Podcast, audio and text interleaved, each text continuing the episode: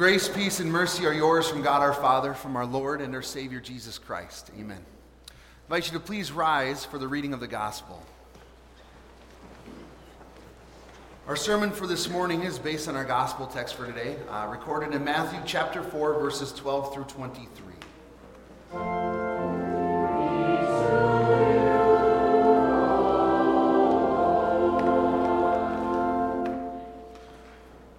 When Jesus heard that John was put in prison, he withdrew into Galilee. He left Nazareth and went to live in Capernaum, which is by the sea, in the region of Zebulun and Naphtali. He did this to fulfill what was spoken through the prophet Isaiah land of Zebulun and land of Naphtali, along the way of the sea beyond the Jordan, Galilee of the Gentiles. The people dwelling in darkness have seen a great light. And on those dwelling in the region and the shadow of death, a light has dawned. From that time, Jesus began to preach Repent, because the kingdom of heaven is near. As Jesus was walking by the Sea of Galilee, he saw two brothers Simon, who is called Peter, and his brother Andrew. They were casting a net into the sea since they were fishermen. He said, Come, follow me, and I will make you fishers of men. They immediately left their nets and followed him. Going on from there, he saw two other brothers. James, the son of Zebedee, and his brother John. They were in the boat with their father Zebedee, mending their nets. Jesus called them. Immediately they left their boat and their father and followed him. Jesus ga- traveled throughout Galilee, teaching in their synagogues, preaching the gospel of the kingdom, and healing every disease and every sickness among the people. Dear Heavenly Father, these words are yours, and so we know that they are the truth. We ask that you would increase our faith through them. Amen.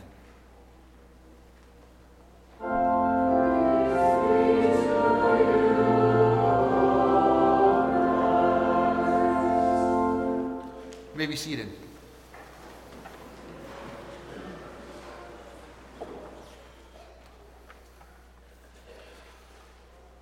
I would say that it's pretty universal uh, that Mondays are not uh, our favorite day of the week.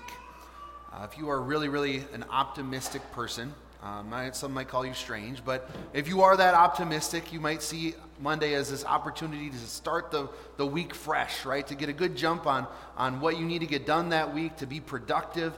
Uh, you can look at it as a good launching board for the rest of your week, but I think most of us view Mondays with, with a, a, a negative, in a negative light.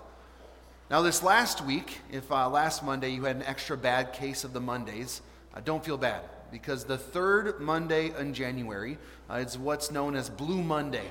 Uh, so it's supposed to be the most gloomy, most depressing day of the entire year uh, for a multitude of reasons. Uh, Christmas is over.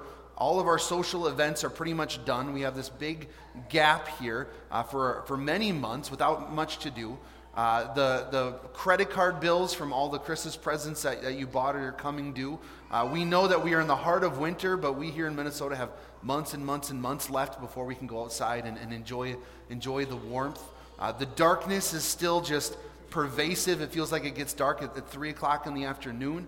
Uh, there are so many things that, that add up to, to last Monday, the third Monday in January, being Blue Monday. Now, this, this event, Blue Monday, it's made up, right? And it's, it's totally made up to sell stuff, to sell vacations, to sell vacations, hotel rooms, uh, flights, that kind of stuff. But I do think that the concept holds some water. Because right? when we are in the, the dark days of winter, it feels like that, that darkness is pressing down on us. We feel the weight, the, the, the gloominess. We're looking for something else. We're looking for light. And if we're honest, I think we'll admit that that, that gloominess, that sense of, of, of doom almost, of the, the weight of the world, the weight of the sin of sin and, and the darkness of our world, the, the bad things that are happening, the, the impending war and, and rumors of that, and, and, and the economy going down, all of this bad news that we hear on TV all the time, uh, it makes us feel like this year round. Right? It makes it feel like, like the, the darkness is closing in, like the world is closing in on us, that everything is bad. And so it's so good for us to be here. Right? It's so good for us to remember to gather around God's word and sacraments, to be reminded that the darkness of sin, the darkness of evil, since the fall has always been here. And that God knows this, and that that is why he sent Jesus. To be reminded through God's word, through the good news today, that, that Jesus is the light that shines in the darkness.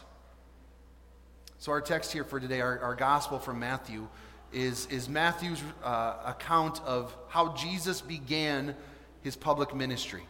Uh, so, Jesus was alive for about 30 years before he stepped into the spotlight, before he said, I am now starting preaching and teaching, revealing more about myself, who I am, my nature, and what I've come to do. Jesus has started to let that light shine. Now, where is the best place to do this?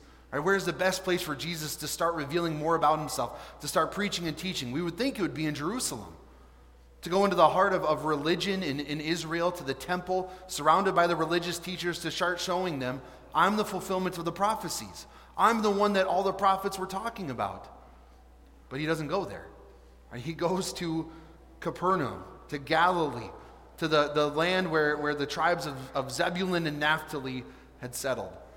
And I mean, uh, this doesn't mean much to us unless we know the history, but this is not a nice area. This is not what you would expect Jesus to do. Right, Zebulun and Naphtali, these were, were, were a place where if, if foreign armies were invading Israel from the north, this is the route that they would take. So this is not a coveted place to live. And because of this, it's not inhabited by very many Israelites. A lot of foreigners live in this area in Galilee. People who come and, and have settled in the promised land with a different culture. They are Gentiles. They are not part of God's chosen people. And they come bringing their, their foreign gods. They're bowing down to false idols in different languages, living right here in the promised land. But it's here that Jesus starts his public ministry. It's here that he lets his light begin to, to shine. Why? To fulfill this prophecy. Because this is, this is why Jesus came, to let his light shine in the darkness. So it's to these people, these people who don't know the one true God, that Jesus begins preaching and ministering to. He fulfilled the prophecy of Isaiah. The people dwelling in darkness have seen a great light. And on those dwelling in the region and the shadow of death, a light has dawned. So these unclean people wandering in the darkness of their sin, wandering in the darkness of their, their unbelief and their idol worship, these are exactly the people to whom Jesus came. Right? This is the entire mission to seek and to save the lost, to, to bring hope to the hopeless, to seek out those people whose lives are a mess and to bring them healing and hope and forgiveness. Jesus makes this known first by his, his first action. He's going first to Galilee to preach and to teach. But then he, he backs it up with his words. He says, I have not come to call the righteous, but sinners. This last week, uh, Monday through Wednesday, I, I, was blessed to be able to go to Chicago for this uh, conference on Lutheran leadership. And I was there with about 1,300 WELS members and, and a few of our people from the ELS as well. Uh, and as a little bit of fellowship, me and some other pastors decided to go to a hockey game. And so six of us were jammed in this minivan, six ELS pastors in a minivan, headed to uh, the United Center to watch some hockey. Uh, and as you'd expect, with six of us jammed in this minivan, we started talking to the Uber driver about, about faith. Uh, and so he told us, Yep, I was born Catholic, uh, and then I, I, I, moved around a lot. I became Pentecostal, and then I was Methodist for a bit, and then I was Baptist, but now I'm not really any of that. Now I'm just a really good person. Or at least I think I am. I was, I was writing this sermon this week and I, I thought a lot about that. And it's exactly this mentality that Jesus writes against or that he preaches against, right? Because if you truly believe that, that in, in my heart of hearts that I'm a, I'm a good person, and if you believe that your actions, your attitudes, your words measure up to what God expects, you think I am, I am better than other people to the point where, where God should love me, where I should have some of his, his favor, some of his blessing. If that's what you believe, then Jesus is useless to you. Right? If you're good, you don't need forgiveness. If you are good, you don't need his undeserved love. If you measure up to God's standards, Jesus is of no help to you. And this is exactly what Jesus is saying here. He didn't come to call the really good people, He came for people who know that they are not really good people. And that's still true today. Right? Our church, Peace Lutheran Church, is not a church for good people.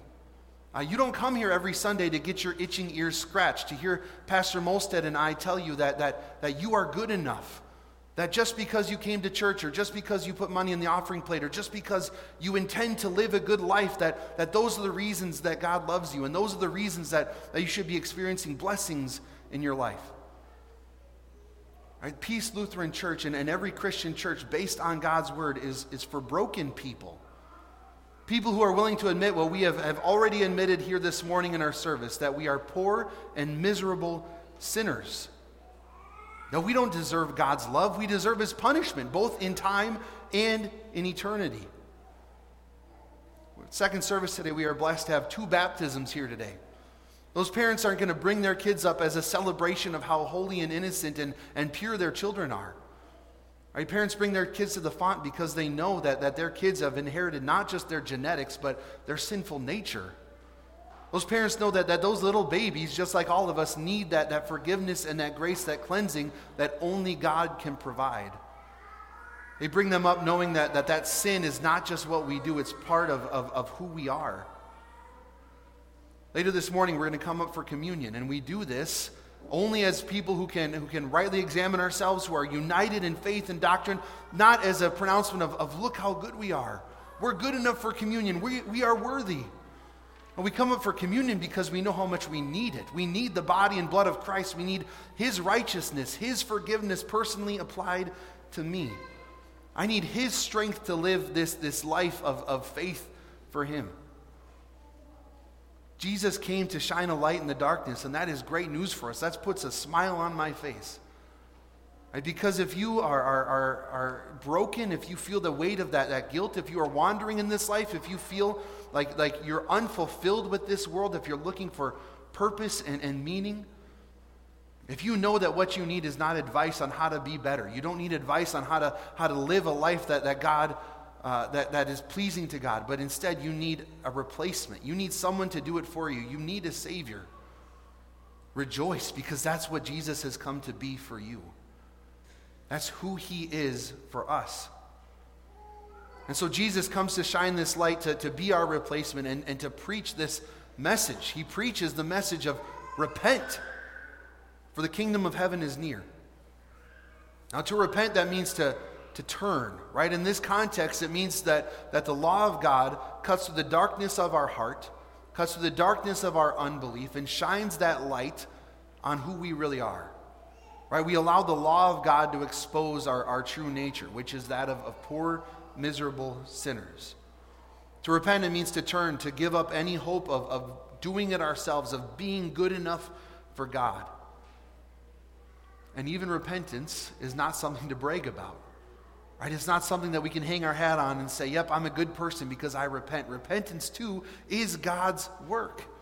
Right? This is the Holy Spirit turning you away from the darkness of your sin and towards the light of His grace. Jesus begins shining the light by saying, The kingdom of heaven is drawing near. We know that that kingdom is not a place, it's not a location. Right? This is the, the reign and the rule of Christ in the hearts of his people. It's the presence of the light of Christ's love and his grace, his forgiveness, in the absence of the darkness of our sin. We know that God does this for us. He works this within us. He sends that light, His Holy Spirit, into our hearts, not because He ignores our sin, not just because He says, I'm going to pretend like, like I didn't see that. Right? He sends Jesus to be the light, knowing that we're sinful, but He loves us anyway. Right? He loves us so much that He says, even though you've rejected me, even though you are sinful, even though you're not worthy of me, here is my Son to make you worthy. Right? Here is my Son who will do it for you who will clothe you in, in, in his righteousness, that you can be with me forever. This is exactly why Jesus, the light, came into the world. He lived among us. He lived uh, surrounded by the darkness of this world, but the darkness never overcame him. Uh, he lived his life surrounded by broken people, but he doesn't talk down to them. He doesn't insult them. He's not disgusted by, by their uncleanness, by their brokenness. He ministers to them.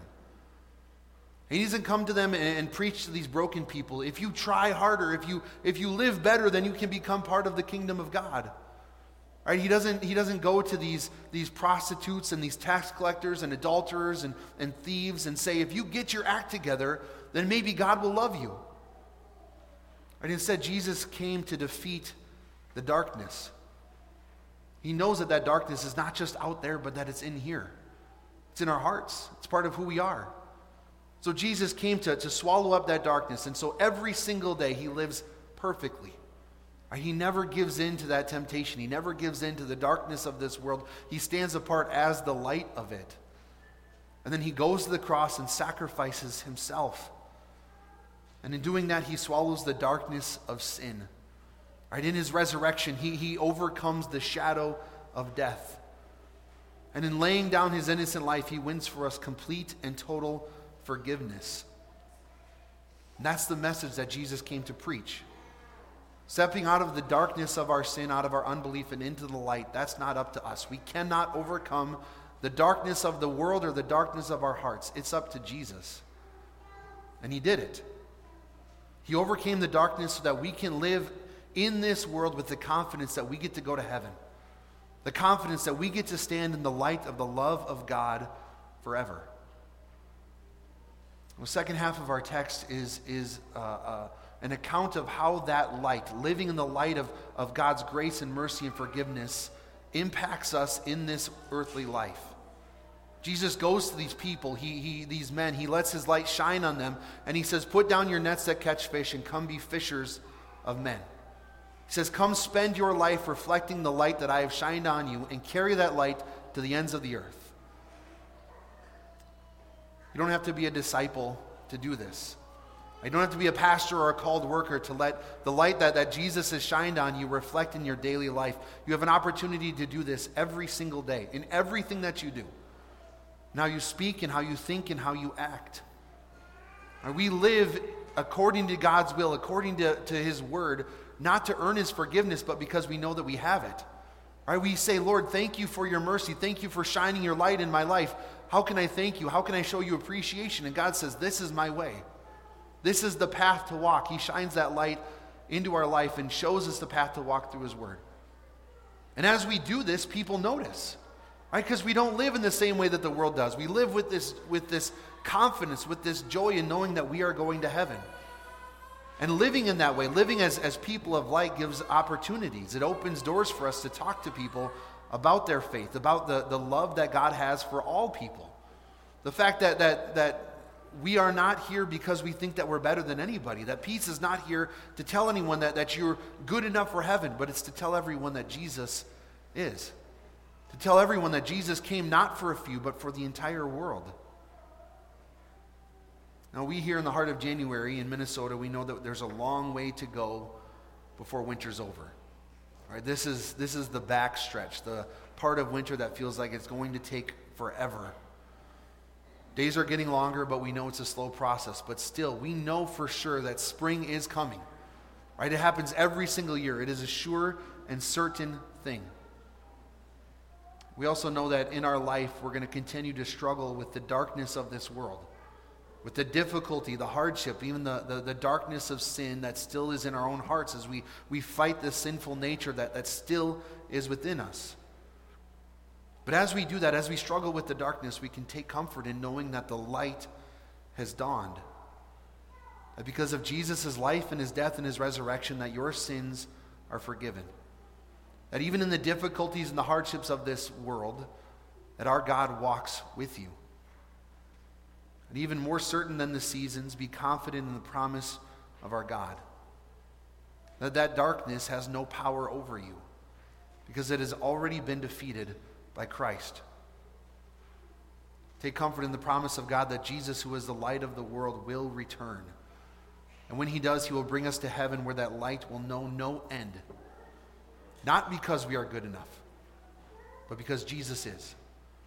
Amen. Please rise for the blessing.